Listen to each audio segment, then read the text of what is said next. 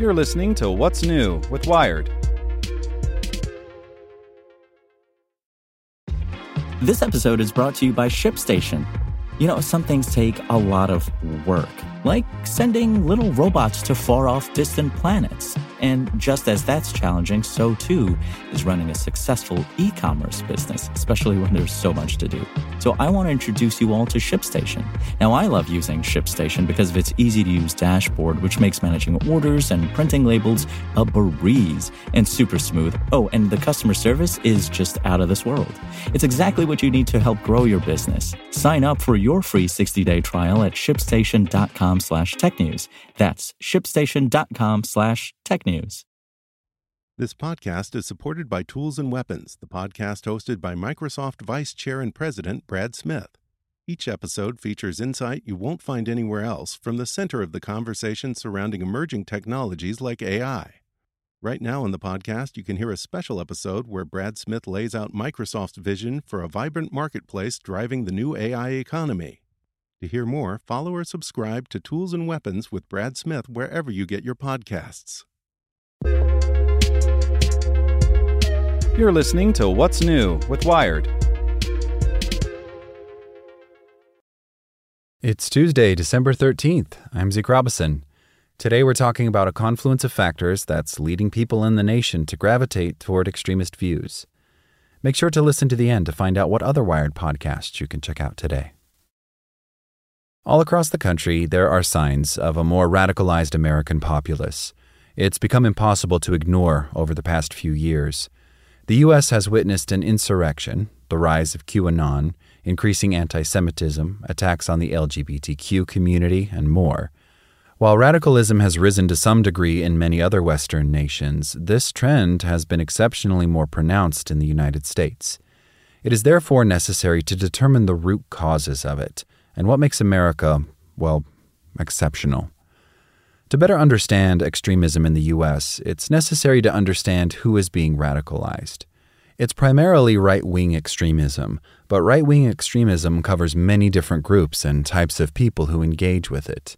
It's not just the people who join militias like the Proud Boys or the Oath Keepers, it's the seemingly ordinary people who latch on to QAnon or other conspiracy theories. The January 6, 2021 attack in Washington is a good case study on what kind of people have become radicalized in the U.S. There were members of militia groups there, but research has shown roughly 90% of the people who stormed the Capitol were not affiliated with militias or other far right groups. Many were business owners or regular working people who became convinced over time that the 2020 election had been stolen from Donald Trump. Conspiracy theories like those under the QAnon umbrella have infiltrated many groups of people one might not expect. They found their way into yoga and parenting groups. A neighbor you regularly encounter at the grocery store and don't think twice about could be in the process of being radicalized. People from all walks of life can be influenced by these conspiracy theories. All of that said, there are some notable psychological and social factors that could be causing Americans to become more prone to embrace extreme ideologies. One of the key factors appears to be a strong sense of uncertainty. The human brain doesn't like uncertainty, and it can cause people to seek out a path to feeling more certain and assured by any means possible. J. M. Berger, an author and researcher who focuses on extremism, says there have been many reasons for people to feel uncertain over the past decade or so. Rapid changes in technology, major shifts in the labor market and the economy, the COVID 19 pandemic, and more have caused many Americans to feel unanchored. This creates a situation where extremism can flourish. What you find is people are most vulnerable to authoritarianism and extremist impulses when they don't know what they're supposed to do, Berger says. They don't know where they fit in the world. Ari Kruglanski, a professor of psychology at the University of Maryland, says that something that motivates people in uncertain times is a need to feel significant. These things increase the motivation to reassert your significance. Once you have that, you are vulnerable to narratives that promise you a restoration of your significance, Kruglanski says. Many of these conspiracy theories, most of them, I would think, do that. Extremist movements can make people feel significant, give them a sense of purpose, and provide them a narrative that explains why everything seems so screwed up.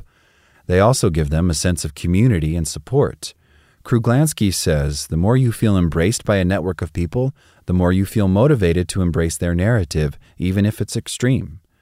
Oftentimes, he says people don't realize how extreme the group they're joining actually is until they've become invested in it. Berger says social media has ramped up feelings of uncertainty. He says that's partly due to the fact that ideas can now almost instantly be spread far and wide with little effort, which can be destabilizing. In the past, when transmission of ideas was slower, the ideas had a chance to evolve as they were being transmitted.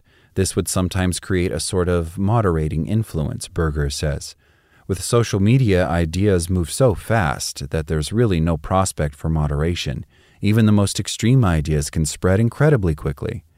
Social media has also made it easier for people to become radicalized because they can easily find people who share any extreme views they may have and who will happily invite them into a movement.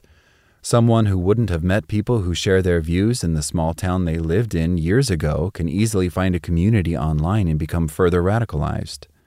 Social media has radically changed how people communicate, Berger says. It's radically changed the kinds of ideas people are exposed to. Research has shown social media exacerbates political polarization, often pushes users to view more extreme content, and helps extremists organize and coordinate their efforts. Social media also has positive impacts in terms of helping organize activists and connecting people in beneficial ways, but its negative effects and uses are significant. The network support, the clandestine conspiracy narratives combined with the sense of uncertainty, sense of lost significance, these elements create a combustible mixture that can be lit and lead to radicalization and radical action, Kruglanski says. So, many people feel uncertain and insignificant, and social media is flooded with disinformation and groups of extremists who will invite them into a movement. That's some of it. The more obvious aspect of this, but one that is important, is the role of political leaders in America and a Republican Party that has become more extreme itself. We have people who are the top leaders of a right wing party who are really just willing to come out and express and endorse positions that are much more radical than what used to be the norm in American politics, Berger says. They're creating a permission structure for people to talk about racism and violence in ways that previously would have been outside of the realm of civil discourse.